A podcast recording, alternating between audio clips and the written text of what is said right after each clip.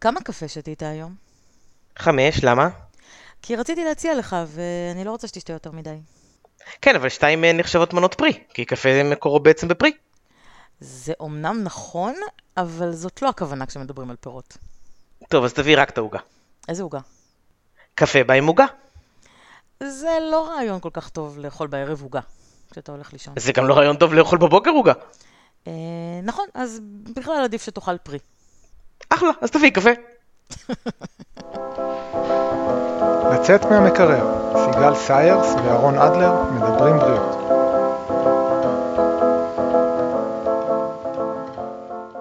יש איזה טרנד כזה של אנשים לאכול בבוקר עוגה כארוחת בוקר. עכשיו, זה לא רק המבוגרים. יש מבוגרים שעושים לילדים שלהם עוגה לפני בית ספר, או תדעת, גם בשבת בבוקר קמים אוכלים פרוסת עוגה. עכשיו, זה לא כמו שמכינים קריך, בריא וכל מיני דברים בתוכו, תדעת, בריא יותר או בריא פחות, אבל זה עוגה, זה תחתית המדרגה. טוב, יש דברים יותר גרועים, אבל אין ספק שזה לא אוכל שהכי מומלץ לילדים או למבוגרים לאכול בבוקר. למה הם עושים את זה? גם מעבר לנזק הנקודתי שהילדים מקבלים, אתה יודעת, זבל תזונתי כארוחת בוקר, זה גם מחרב להם את הרגלים של האכילה בעתיד. נכון, ואתה יודע למה זה רע? כי זה סוכר? זה סוכר, וזה לא סתם שזה סוכר, ובאותו רגע הם מקבלים ג'אנק ולא משהו בריא, אלא זה הורס להם את כל היום. זאת אומרת, יש מין חשיבה כזאת שהיא מוטעית, שאם אתה לוקח איזשהו משהו מתוק בבוקר, אז זה מעלה לך את האנרגיה, ואז אתה מתחיל את הבוקר עם רמות אנרגיה גבוהות. אבל לא יכול להיות יותר הפוך מזה, זה מעלה לך את האנרגיה, נכון, נקודתית, לממש מעט זמן, אבל נראה לי שכבר כולם יודעים להגיד את זה בעל פה, את מה שאני אומרת כמעט כל פרק. ברגע שאנחנו אוכלים משהו שהוא עם סוכר לבן וקמח לבן, אם זה עוגה, אז הוא מעלה את רמת הסוכר בדם באופן חד, זה גורם להפרשת אינסולין גבוהה, רמת הסוכר שלו יורדת בדם, ואז אנחנו מרגישים עייפות. וכשאנחנו מרגישים עייפות, אנחנו מתחילים לחפש כל מיני דברים שיעירו אותנו. עכשיו, מה אנחנו מחפשים שיעיר אותנו? לא מלפפון, נכון? אנחנו מחפשים פחמימות ריקות, כל מיני, גם עוד סוכר ועוד סוכר, וזה, כן, אבל גם קפה עם סוכר, וזה מכניס אותנו לאיזשהו מעגל קסמים כזה, שאנחנו כל הזמן עייפים ומחפשים ואוכלים ומנשנשים כל מיני שטויות, ואז אנחנו מגיעים לערב, כבר מותשים ועייפים, כשכל היום רק נשנשנו שטויות ופחמימות ריקות, פשוט כל היום שלנו נהרס ואנחנו הרבה פחות בריאים. בסופו של היום הזה. והכל התחיל מזה שאכלנו משהו מתוק בבוקר. האמת שבאמת בבוקר, כשמגיעים למטבח בעבודה, אז תמיד שואלים, היי, מה קורה, מה נשמע, וכל זה. והתשובה הכי נפוצה היא, אה, עייפים. בבוקר. עייפים. אז אחת הסיבות זה כי זאת בדיוק, וכן, זה בדיוק נפילת הסוכר של אחרי העוגה שאכלו בבוקר.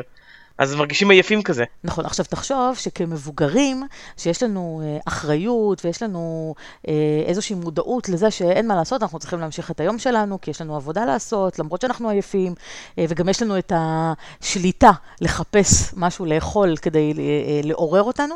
תחשוב איזה מסכנים ילדים שנקלעים לסיטואציה הזאת, הם קיבלו משהו טעים בבוקר, אין להם מושג שזה מה שעשה להם את העייפות הזאת שאחרי, ואז הם מסתובבים במסגרות שלהם כמו זומבי, עייפים, לא מרוכזים, לא, לא מצליחים ללמוד כמו שצריך, או לא משנה, גם אם זה ילדים קטנים, אז בגן הם מרגישים עייפים, והם אפילו לא יודעים למה. והם לא, אין להם את המודעות הזאת של אולי צריך לעשות איזה משהו, לאכול איזה משהו מזין, כדי להרים את הרמות שלנו ולשמור על רמת סוכר מאוזנת בדם, כדי שהם יוכלו לתפקד טוב במהלך היום. אז אנחנו עושים להם נזק. יש גנים שמבקשים לא לתת לילדים ממתקים בבוקר, כי הם מגיעים לגן מאוד מאוד מאוד אנרגטיים, אובר אנרגטיים, נכון. ואז יש נפילה. אז, אז ממש בגנים מבקשים את זה, לא לתת לילדים ממתקים לבוקר, שמבחינתי זה נפלא, כן? לא מבין למה כן לתת, אבל תדע. אני יכולה לספר לך שלפני כמה זמן, לקחתי את הילדה שלי לגן, ובדרך פגשנו עוד ילדה עם אמא שלה, שהיא גם בגן איתה. הילדה היה לה ביד איזשהו חטיף מתוק, והיא הציעה לבת שלי בתור נימוס, בקטע מנומס כזה, שזה נחמד. ואני ככה, בתור תגובה אינסטינקטיבית, אמרתי, לא, לא, לא, הבת שלי לא אוכלת דברים כאלה. עכשיו, למה אני צוחקת? כי אני אומרת, באותו רגע זה נראה לי, הרגיש לי כזה ספונטני להגיד את זה, ואמרתי את זה בצורה אוטומטית. אחר כך חשבתי לזה שטוב, לא, הכוונה לא להעליב, כאילו להגיד דברים כאלה, כאילו הבת שלה לא אוכלת דברים טובים. אבל כן, זה לא דברים טובים, והבת שלי לא רגילה לאכול ממתקים בבוקר, או בכלל, היא לא, היא לא אוכלת ממתקים, היא אוכלת אה, אה, בסיטואציות שמתאימות, כינוכים, או דברים שהם אה, אה, נשנוש, נשנושים אה, מתוקים בריאים, ככה שאני, שאני עושה לה, ושהיא אוכלת בצורה מאוזנת, אבל את כל החטיפים האלה והנשנושים האלה שילדים לפעמים אוכלים סתם, פשוט סתם, אה, כדי שיהיה להם איזה משהו להתעסק איתו, ושיהיה להם, אה, אתה יודע, משהו ביד, אז, אה, אז זה היא לא מכירה, הילדה שלי, מאז שהיא נולדה. היא לא, אף פעם לא אה, נתקלה בהתנהגות הזאת. ו... וכן, זה רק, רק גרם לי לחשוב איך יש ילדים שזה מה שהם אוכלים בבוקר. הם אוכלים ג'אנק, הם אוכלים חטיפים, הם אוכלים סוכר, ויש לזה השלכות. הורים לא מבינים שיש לזה השלכות. אצלי, אצלי דווקא, אצלי זה פחות קיצוני, אני לא, תדעת, עונה במקום הילד, לא, אנחנו לא אוכלים דברים כאלה. הילדים... אם הם פוגשים מישהו... טוב, הילדים שלך כבר גדולים, הילדה שלי עוד קטנה. נכון, אבל אה, הילדים, אם הם פוגשים מישהו שנותן להם, מבחינתי שיקחו. אין מה לעשות, הסיטואציה הזאת כבר עבודה, שיקחו הכל בסדר, הכל סבבה, אה, ופשוט ביום יום ברגיל, אה, אנחנו לא כל כך אוכלים את הדברים האלה. החשפות לזה בבית היא מאוד מאוד קטנה, ו, ובגלל זה הם לא רגילים לאכול את זה. אגב, דווקא, את יודעת, שאנשים ש... ילדים שמונעים מהם לגמרי, בסוף מוצאים את עצמם אוכלים הרבה יותר כאלה. נכון, אז, אז, נכון. אז זהו, אז... לכן זה לא, לא, לא כדאי למנוע לגמרי, ממש לא, אבל... נכון, זה... אז אם הולכים לגינות ודברים כאלה, כדאי לקחת איזה שקית של תפוח, נכון, כל מיני פירות כאלה. ש... בדיוק. ואז ההפך, אז הילדים שלך הם אלה שמציעים לילדים האחרים, ו- נכון. ותאמיני לי, ההורים של הילדים האחרים, אחר כך אומרים, כן, כן, כן, אנחנו רוצים, ו- ודווקא הילד שלך חווה גם את הנתינה, נכון. וגם את זה שהוא לא אכל את הזבל שהילדים האחרים רוצים נכון. לתת לו. ו- ועם זאת, אני כן חושבת שחלק מהלמידה שלנו, של הילדים שלנו, זה גם כן להתקל בסיטואציות האלה, כי אם אתה באמת כל הזמן מונע את הסיטואציות האלה, אז הם לא, לא ילמדו מזה, אבל כן להתקל בסיטואציות האלה, ולהבין מה כן כדאי ומה לא כדאי, ולפעמים כש- כשילד רואה את התגובה של ההורה למשהו, אז הוא מבין מזה. זאת אומרת, כמו שלמשל, אני אתן לך דוגמה, כשילד נגיד נופל ומקבל מכה. אם ההורה יגיב בהיסטריה, אז מעכשיו הילד ילמד שכשנופלים ומקבלים מכה, אז מגיבים בהיסטריה ובוחרים ו- וזה. נכון, אם, נכון. אם ההורה יגיד, אוקיי, בסדר, אני לא אומרת להגיד לא נורא, כי לא צריך מכל דבר לעשות, כאילו לא קרה שום דבר, אבל אוקיי, נפלת, איפה כואב לך, בוא נראה, אוקיי, זה יעבור, הכל בסדר, ואתה יודע, להמשיך הלאה, להגיב בצורה שהיא מותאמת לסיטואציה ובצורה פרופורציונלית, ואז הילד ילמד שבסיטואציות כאלה, זאת התגובה הראויה. אז גם, גם באמת אם, אם הורה אומר בסיטואציה מסוימת שזה לא אוכל שמתאים כרגע, ואנחנו לא אוכלים דברים כאלה לפני האוכל, או לא אוכלים, לא יודעת, כל, כל סיטואציה ומה שמתאים לה. אז הילד גם יזכור את זה בתור דוגמה למתי כן ומתי לא. אבל אני כן חושבת שבאמת כן צריך לחשוף ילדים, וכן צריך לאפשר להם, ולא לא למנוע מהם הכל באופן מוחלט, כי כמובן שזה ייצור חסכים, וזה רק חוזר כבומרנג אחר כך, ואנחנו לא, זאת לא המטרה שלנו. נכון. אבל מה שאני רציתי לשאול אותך אה, מההתחלה זה, למה אתה חושב שהורים עושים את זה? הרי הורים אין להם אינטרס לפגוע בילדים שלהם, הם לא עושים את זה בכוונה. אז למה הם נותנים להם גודל? האמת שזה ברור לי לחלוטין למה. כולם מכירים, כולם יודעים שזה לא כדאי, אז למה? לי זה ברור לחלוטין למה, כי פרוסת עוגה, שגם ככה נמצאת לך במקרר או על השיש, זה דקה לחתוך ולתת לילד, וכריך, אין מה לעשות, אני בתור מישהו שכל בוקר, כמעט כל בוקר, מכין כריך בריא לילד, לילדים, אז אני... צריך לחשוב איזה כריך, היום אני רוצה עם גבינה וזיתים, היום אני רוצה אה, טונה, היום אני רוצה חומוס, אה, זה, זה, זה, זה, את יודעת, זה המון חשיבה, וזה המון זמן, וכריך, ואת צריכה לדאוג שיהיה לך לחם, או, או לחמניה, או כל דבר כזה שמאפשר לך להכין כריך, זה, זה המון בלגן. אני, אני מסכים, זה חלק קשה בבוקר, אני לא אומר שלא, ואת גם מכינה לבית ספר, זה גם לא רק לארוחת הבוקר, ויושבים ואוכלים על השולחן, זה כיף, אבל זה ארוך וזה, וזה הרבה אבל זמן. אבל רגע, רגע, א', ילדים זה הרבה בלגן, אף אחד לא אמר שלא. אתה לא מחפש חיים קלים עם ילדים. נכון. אתה מחפש לעשות מה שטוב להם. וב', הרגלי אכילה נכונים מתחילים מהגיל הקטן. זאת אומרת, זה שאתה אומר, טוב, הם עדיין קטנים, לא נורא שיוכלו מול הטלוויזיה, לא נורא שיוכלו תוך כדי משהו אחר.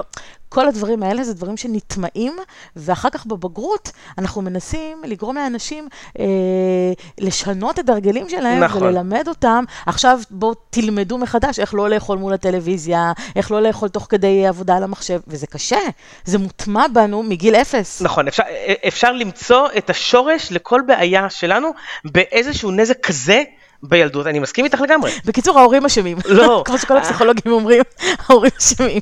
תשמעי, תחשבי על כל טעות שהיום בן אדם עושה בבגרותו, כמו באמת לאכול מול טלוויזיה, זה כנראה... כמעט, כמעט כל טעות, כן. יש דברים שגם אנחנו אחראים. אנחנו יודעים ללקט טעויות גם מהסביבה. כן, אי אפשר, אי אפשר להאשים רק את ההורים שלנו, אבל אין ספק שהרגלי תזונה, בגלל שבילדות שלנו אנחנו כל כך תלויים בהורים שלנו, ואין לנו שליטה, אז כן, הם אלה שמחליטים, הם אלה שקובעים, והיום, בעידן של היום, בגלל שכל כך כולם ממהרים ועסוקים ועובדים והכל, אז זה לא שאי אפשר להבין הורים שרוצים uh, לעשות את זה מהר. אנחנו רק אומרים שבואו תעצרו שנייה מה באמת חשוב לכם בחיים. כן, אבל, אבל, אבל תחשבי על זה ככה. אני, בתור מי שמכין ויושב לאכול עם הילדים בבוקר, זה, זה לוקח, זה, זה גורם לי להעיר את הילדים, את יודעת, הרבה לפני שבע בבוקר, רק כדי שהם יגיעו לגן ולבית ספר בזמן.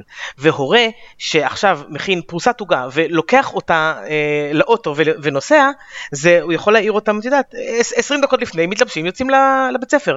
אז הילדים גם הרוויחו עוד זמן שינה בזה שהם אכלו עוגה. אבל מה המחיר? אבל נכון? מה המחיר? זה הקטע, צריך לחשוב על העתיד. נכון, אז אצ- אצלי אני עשיתי את ההחלטה נכון? שלא לעשות את זה, נכון.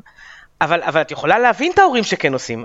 תראה, אני קראתי פעם אה, פוסט בפייסבוק של אימא שכתבה, אה, אני יודעת שהילדים שלי, תמיד כשהייתי מהירה אותם לגן ולמסגרות, עשרים דקות לפני כדי להתארגן מהר והכל, זה תמיד היה מלווה בלחץ וצעקות ו- ו- ועצבים וזה. אני החלטתי שאני מהירה אותם שעה לפני, ואז אנחנו עושים הכל באיזי. אז נכון שהם ישנים קצת פחות, אבל לפחות יש רוגע בבוקר, ויש זמן, ויש, אתה יודע, הכל הולך יותר לאט ויותר בכיף. אני לא יכול יותר להסכים עם זה. אני, אני מסכים. זה בדיוק ההחלטה שעשיתי פעם, של אני מעדיף להעיר אותם קודם, כדי שבאמת הכל יתנהל ברוגע, ולא יהיה את העצבים של הבוקר שאני שומע שיש ל...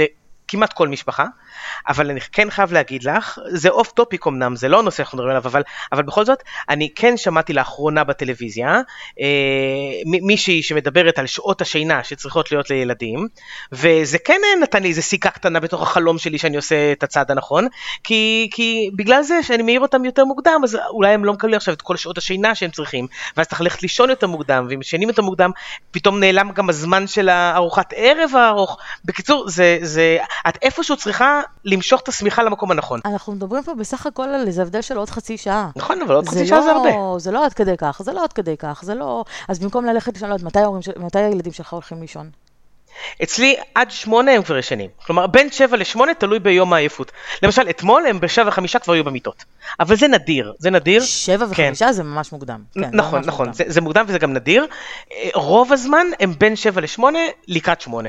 אוקיי, אז הבת שלי באמת עד שמונה היא במיטה, בשמונה היא הולכת לישון, והיא קמה לגן בסביבות בין שבע לשבע וחצי. עכשיו, דרך אגב, יש ימים שמעצמה היא מתעוררת גם בשש וחצי. טוב, זה משהו אחר, זה בסדר. אז זה לא שישנה פחות, זה מה שהגוף שלה דרש, כי באמת לה אין איזה טרדות ולחצים שבגלל זה היא מתעוררת. ככה זה מה שהגוף שלה היה צריך באותו יום. היא ישנה את מה שהיא הייתה צריכה, והיא קמה.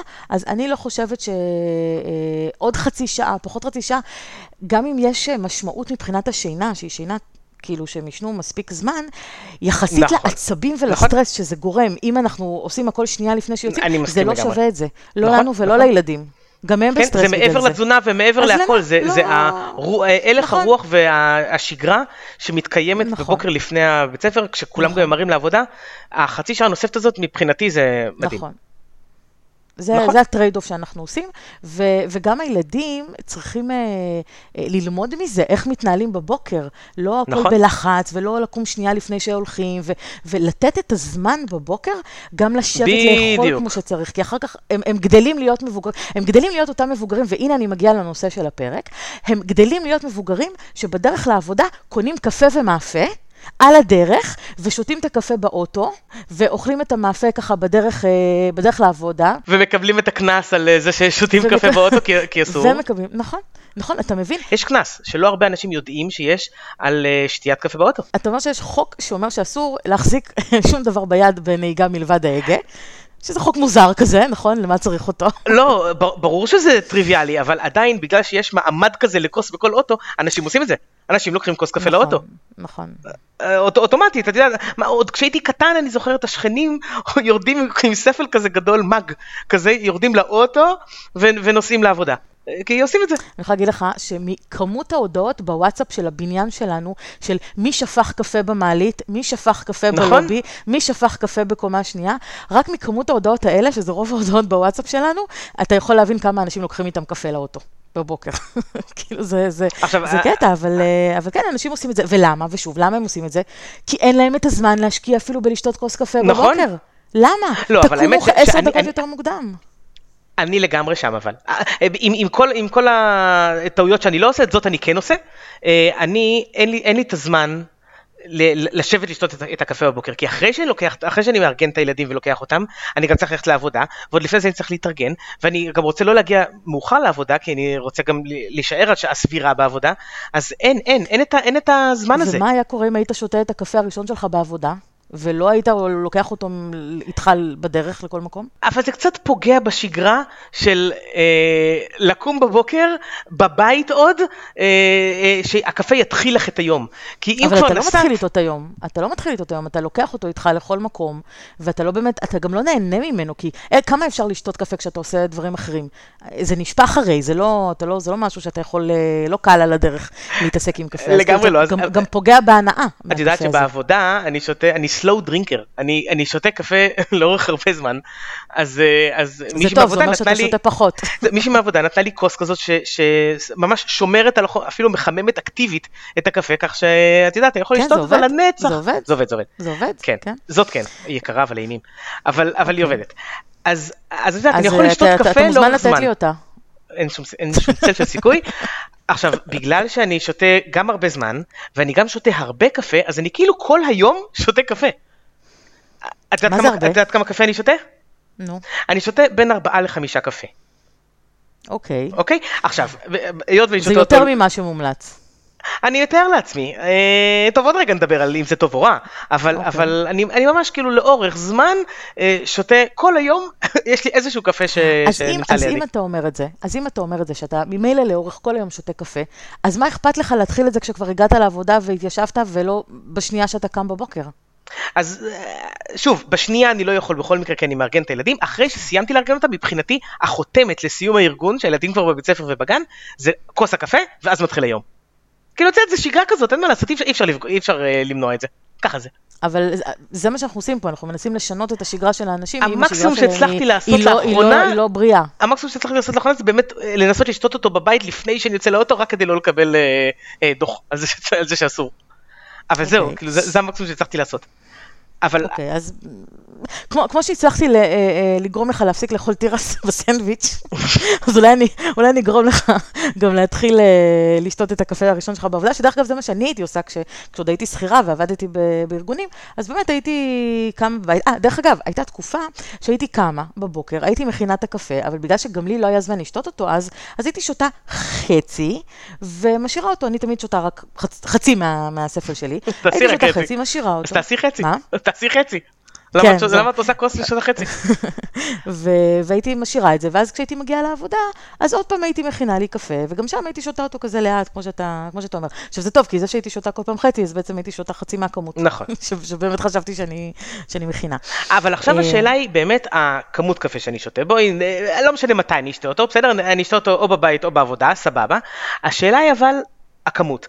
אני שותה באמת להערכתי הרבה, אבל אני מרגיש שזה החטא הקטן שלי, כי, כי אני לא אוכל לא מתקים, ואני לא אוכל דברים לא בריאים, אני מנסה שלא, וקפה כן, אבל קפה אני לא יודע כמה הוא טוב או רע, אני, אני, המקסימום ששמעתי זה שיש דברים טובים בו, ויש דברים רעים בו, אז לא יודע, זה, זה הרבה מדי, ארבע, ארבע, חמש כוסות?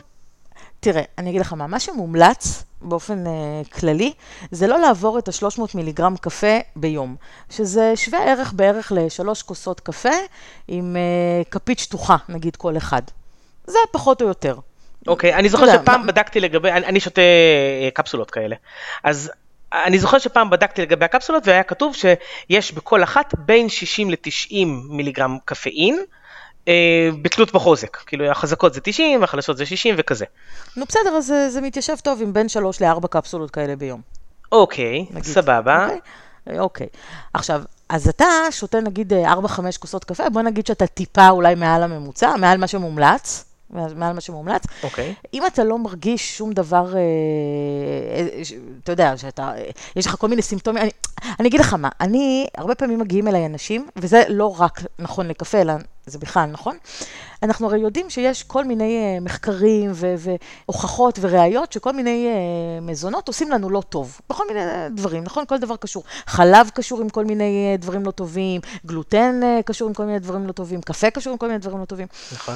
אני אומרת, כשבן אדם מגיע אליי לטיפול, אני בעצם בודקת האם הסימפטומים שהוא מציג, הם, יש להם קשר לאיזשהו מזון שידוע כגורם לכל מיני תופעות. אם בן אדם בא ומציג לי כל מיני תסמינים של מערכת העיכול, אז אני ישר עוברת לחלב וגלוטן, ואני בודקת כמה מזה הוא אוכל ביום, והאם יכול להיות שזה קשור.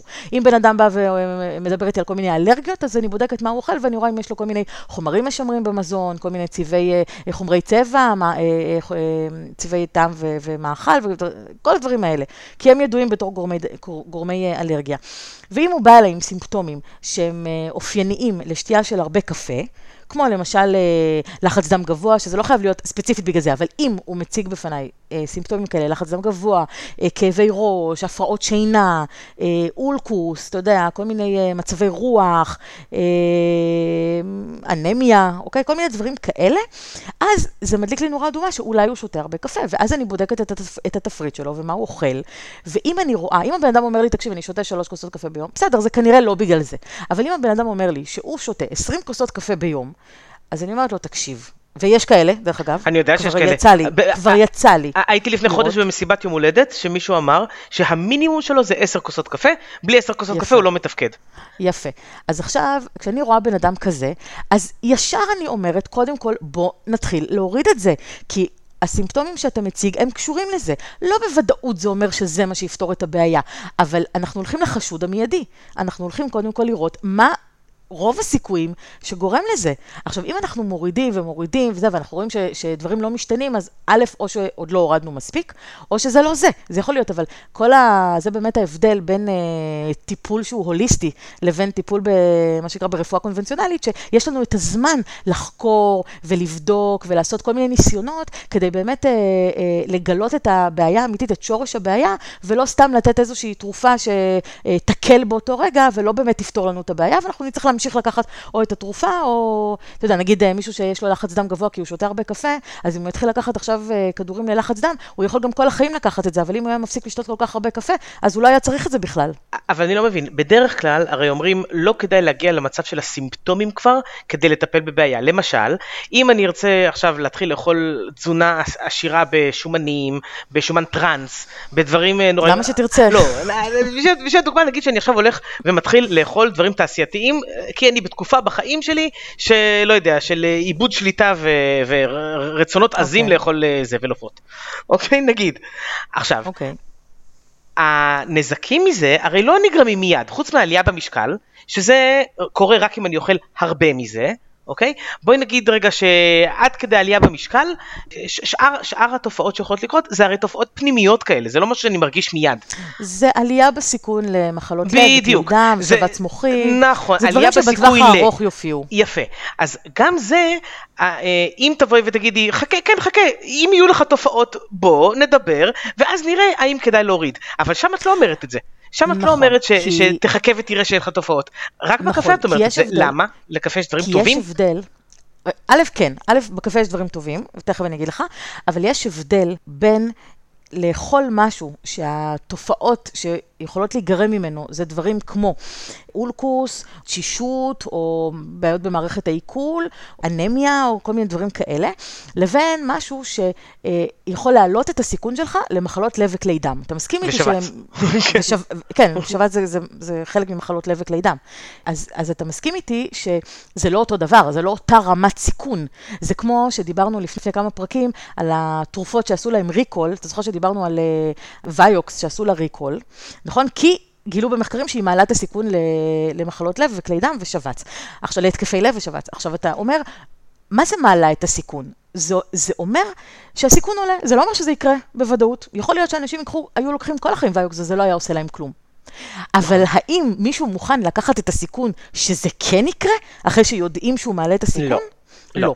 אז אותו דבר, אם אתה יודע ששומן טרנס זה אחד הדברים הכי גרועים שאתה יכול לאכול, כי זה מעלה את הסיכון למחלות לב וכלי דם, כי זה עושה את הרשת עורקים, כי זה עושה ככה וככה וככה, אז האם אתה תהיה מוכן, טוב, אנחנו כבר יודעים שאנשים כן לוקחים את הסיכון הזה, כן, ואנשים אה, אוכלים את הדברים האלה, אבל אם אתה... הסופרים מלאים במוצרים תעשייתיים, ברור, הרוב זה מוצרים תעשייתיים. נכון, אבל אם אתה בן אדם שמודע לדברים האלה, ושדרך אגב, זו שאלה טובה, למה אנשים שמודעים לבעיות שזה עושה, עדיין מוכנים אה, אה, ללכת ולאכול את זה ולקחת את הסיכון, שדרך אגב אני אגיד לך, שמתי אנשים עושים את השינוי ומפסיקים את זה? כשקורה להם משהו. נכון. אני הכרתי לא מעט אנשים, לא מעט אנשים קרובים אליי, כולל בוס שהיה לי באחת העבודות הקודמות שלי, שהיה לי בוס שהיה אוכל מלא מלא ג'אנק, זה היה משהו, הוא היה אוכל כמו ילד, הוא היה אוכל את כל הביסלי, במבה, כל החטיפים האלה, אתה יודע, של הילדים, היה שותה את כל המשקאות המוגזים,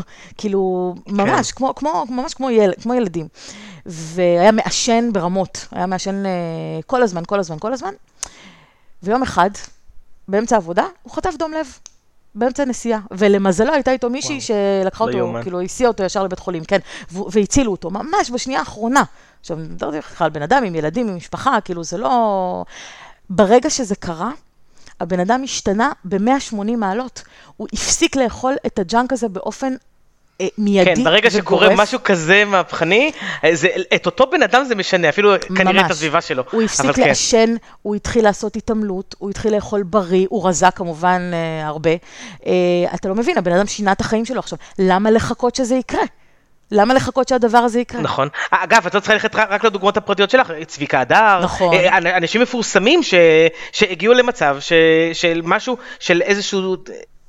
אבן דרך שגרמה להם לשנות את ה, את האורח חיים, ומאז הם, את יודעת, דגל הבריאות. אז, אז, אז מה שאני אומרת זה שאנחנו, בשביל מה, בשביל מה אנחנו עושים את הפודקאסט הזה? בשביל מה התוכניות האלה על כל הנזקים שמזונות לא טובים עושים לנו? בשביל מה, בשביל הנושא הזה עולה למודעות כל הזמן, וכל הזמן גופי הבריאות בעולם מתעסקים עם זה. כי כל המטרה היא למנוע תחלואה. למנוע תחלואה ותמותה, היא לגרום נכון. לאנשים להבין מה הדברים האלה עושים להם, כדי שאנשים יוכלו לקבל החלטות מושכלות ולהתנהג אחרת. עכשיו, מכיוון שהטבע האנושי ידוע, ואנשים לא תמיד עושים החלטות מושכלות, ולמרות שהם יודעים על דברים שהם לא טובים, הם בכל זאת משתמשים בהם וצורכים אותם. זה לא רק אוכל כמובן, אתה יודע, זה גם סמים, זה גם עוד הרבה דברים אחרים שאנשים יודעים שהם לא טובים ומשתמשים בכל זאת. אז פה צריכים להיות שינויים בחקיקה, שינויים, כל מיני שינויים אחרים שיעשו כל מיני הגבלות על חברות מזון. מזון, כל מיני סימוני מזון, נכון, שמנסים להכניס, הממשלה כבר צריכה להתערב.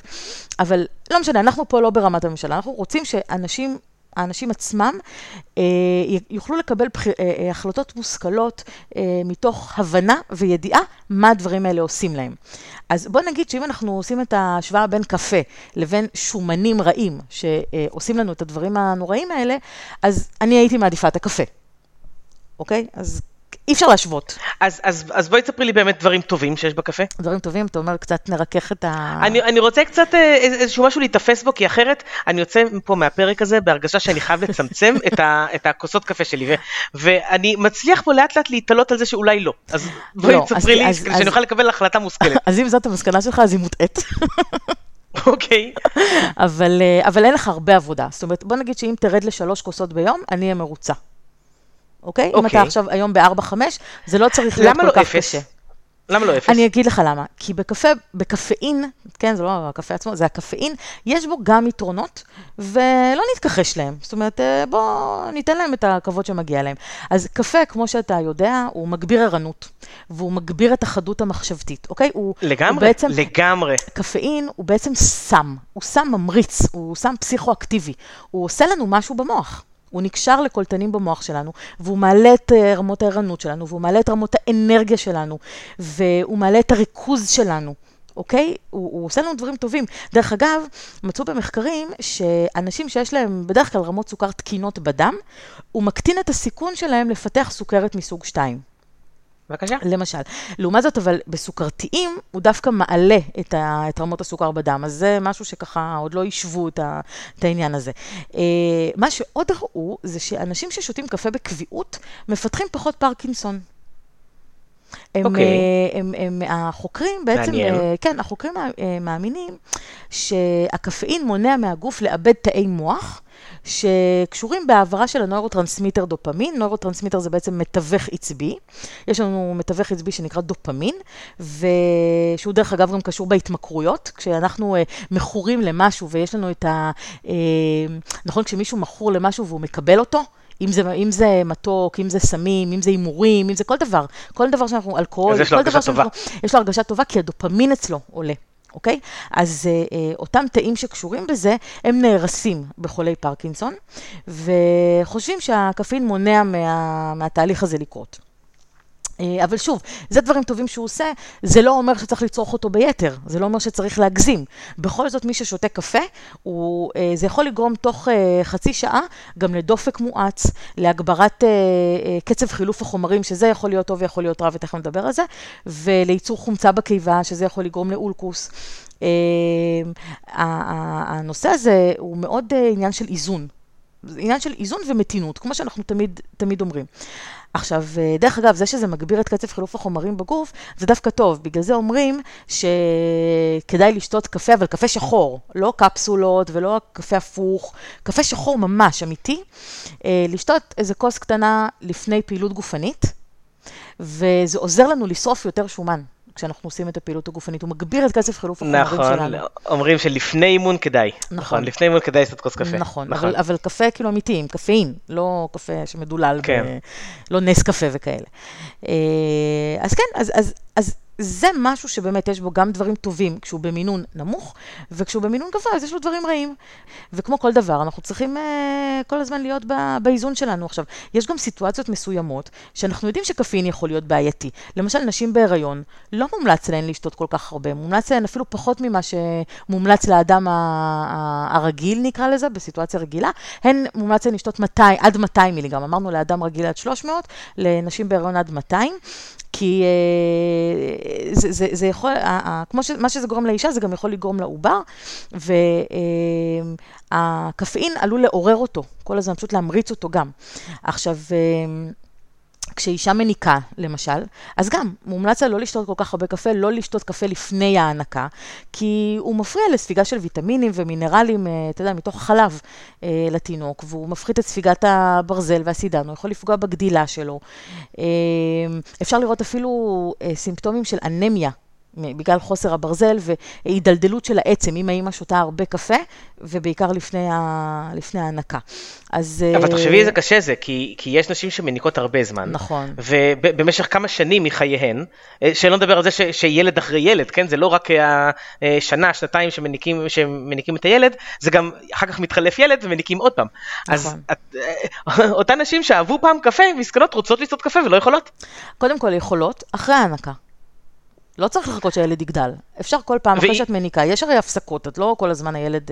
כן, ואז זה יחסית יותר בטוח? כן. זה עושה פחות נזק? כן, זאת אומרת, אם היא שותה קפה אחרי שהיא כבר הניקה והילד שבע, אז עד ההנקה הבאה יש קצת זמן, אוקיי? ועד אז כבר זה יתנקה. אוקיי? זה, זה, זה אוקיי. יצא. אז זאת אפשרות, וגם יש כל מיני תחליפים לקפה. זה בכלל, לא רק לנשים מניקות, זה, יש תחליפים לקפה בכלל לאנשים שרוצים להיגמל, כמו כל מיני, אה, אה, יש תחליפים ממש לקפה, על בסיס של דגנים, או עולש, צ'יקוריה, אם אתה מכיר, יש נכון, כל מיני כאלה. מכיר. יש... אה, יש גם את הקפה נטול קפאין, שהקפאין הוא בטח זה שעושה את הנזק. הקפין הוא זה שעושה את הנזק, אבל תראה, קפה נטול קפין זאת אופציה, זה לא אופציה מושלמת, אוקיי? כי גם פעם היו משתמשים ב... כדי להוציא את הקפין מתוך הקפה, בכל מיני ממסים כימיים, שהם היו רעילים, אז זה גם לא איזה להיט גדול, כן? היה חומר שנקרא, חומרים שנקראו מתילן כלוריד ואתיל אצטט, ואלה חומרים ש... שהיו משתמשים בהם כדי להוציא את הקפין, רק שהם היו רעילים, אז מה עשינו בזה? אבל היום... היום, היום. היום כבר פחות, היום כבר פחות, והיום מוציאים אותו על ידי קיטור. עכשיו, איך תדע? צריך להיות כתוב על האריזה. אוקיי? אם כתוב על האריזה hot water, אז oh, לא... זה יותר טוב. כן, לא hot water בשביל איך מכינים את הקפה, אלא, אלא שזה אומר שזה, כן, אלא שזה אומר שזה פשוט הוצא בקיטור, אז, אז זה פחות נורא, אבל אני כאן יכולה להגיד לך שראו שזה לא הבדל גדול מבחינת ההשפעה של זה בגוף, זאת אומרת, קודם כל לא מוצאים שם את הקפין לחלוטין, איזה שני אחוז נשאר, בסדר, אבל שני אחוז לעומת מאה אחוז זה הרבה.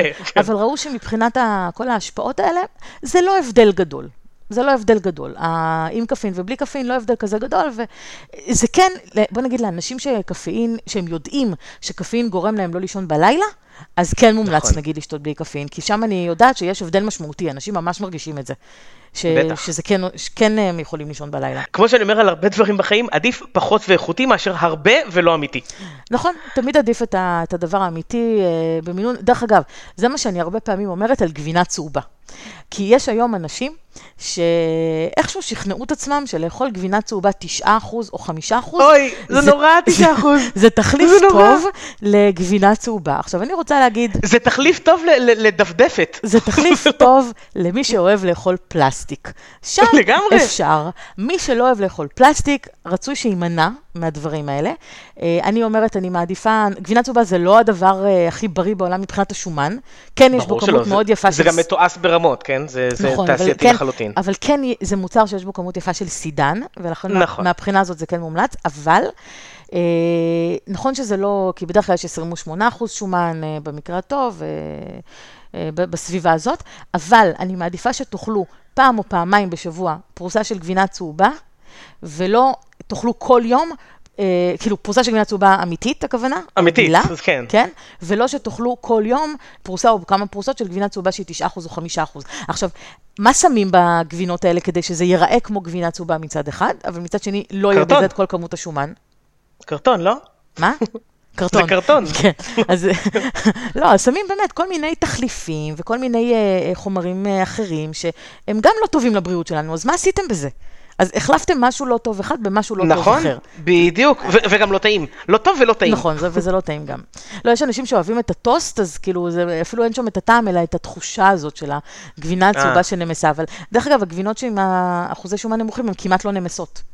כאילו, זה לא, זה לא איזה משהו, זה לא תחליף טוב. בקיצור, רדו מזה, תאכלו את הגבינה הצהובה הרגילה. תאכלו את הנורמלי, את האוכל הנורמלי, כן. נכון, נכון. כל המהות של הנטורופתיה, כל המהות של התזונה הטבעית, של תאכלו את האוכל האמיתי, אל תאכלו את התחליפים, פשוט תלמדו לאכול את הכמות הנכונה ואת הדברים הנכונים, תקשיבו לגוף שלכם, ו- ואל תעמיסו עליו כל מיני דברים מתועשים ומעובדים, כדי בעצם להשתמש בכל מיני תחליפים לאוכל אמיתי שיענו על צרכים אחרים. אוקיי? שכמו למשל לאכול לחם קל, כי רוצים לאכול הרבה לחם, אבל לא רוצים אותו משמין. זה לא פתרון טוב. טוב, לפני שנסיים, אני רוצה לספר על מועד נוסף להרצאה שלי, תזונה נשית לפי גיל לשיפור איכות החיים, הבריאות ומיניות האישה, הרצאה לנשים. ההרצאה תתקיים בחולון ב-עשרים ושלושה ליוני אלפיים תשע עשרה, זה יוצא יום ראשון בשעה שמונה. כל הפרטים נמצאים בפייסבוק שלי, באנגלית סיגל סיירס, או בעמוד העסקי, סיגל סיירס, נטורופתיה ורפואה טבעית. ועוד דבר, ליד הקפה, אנחנו אוהבים תמיד משהו מתוק, ועדיף שהוא יהיה בריא, אז אני מזמינה אתכם, גם גברים, גם נשים, לסדנת מתוקים בריאים, שתתקיים בתאריך עשרים ושמונה ליוני אלפיים תשע עשרה, זה יוצא יום שישי, בבוקר, בחולון, אצלי במטבח, וגם כל הפרטים בפייסבוק. אז כולכם מוזמנים. בסדנאות שלך יש קפה? ברור. אז אני בא. סבבה. יאללה, אני הולך לשים מים. גם בשבילי.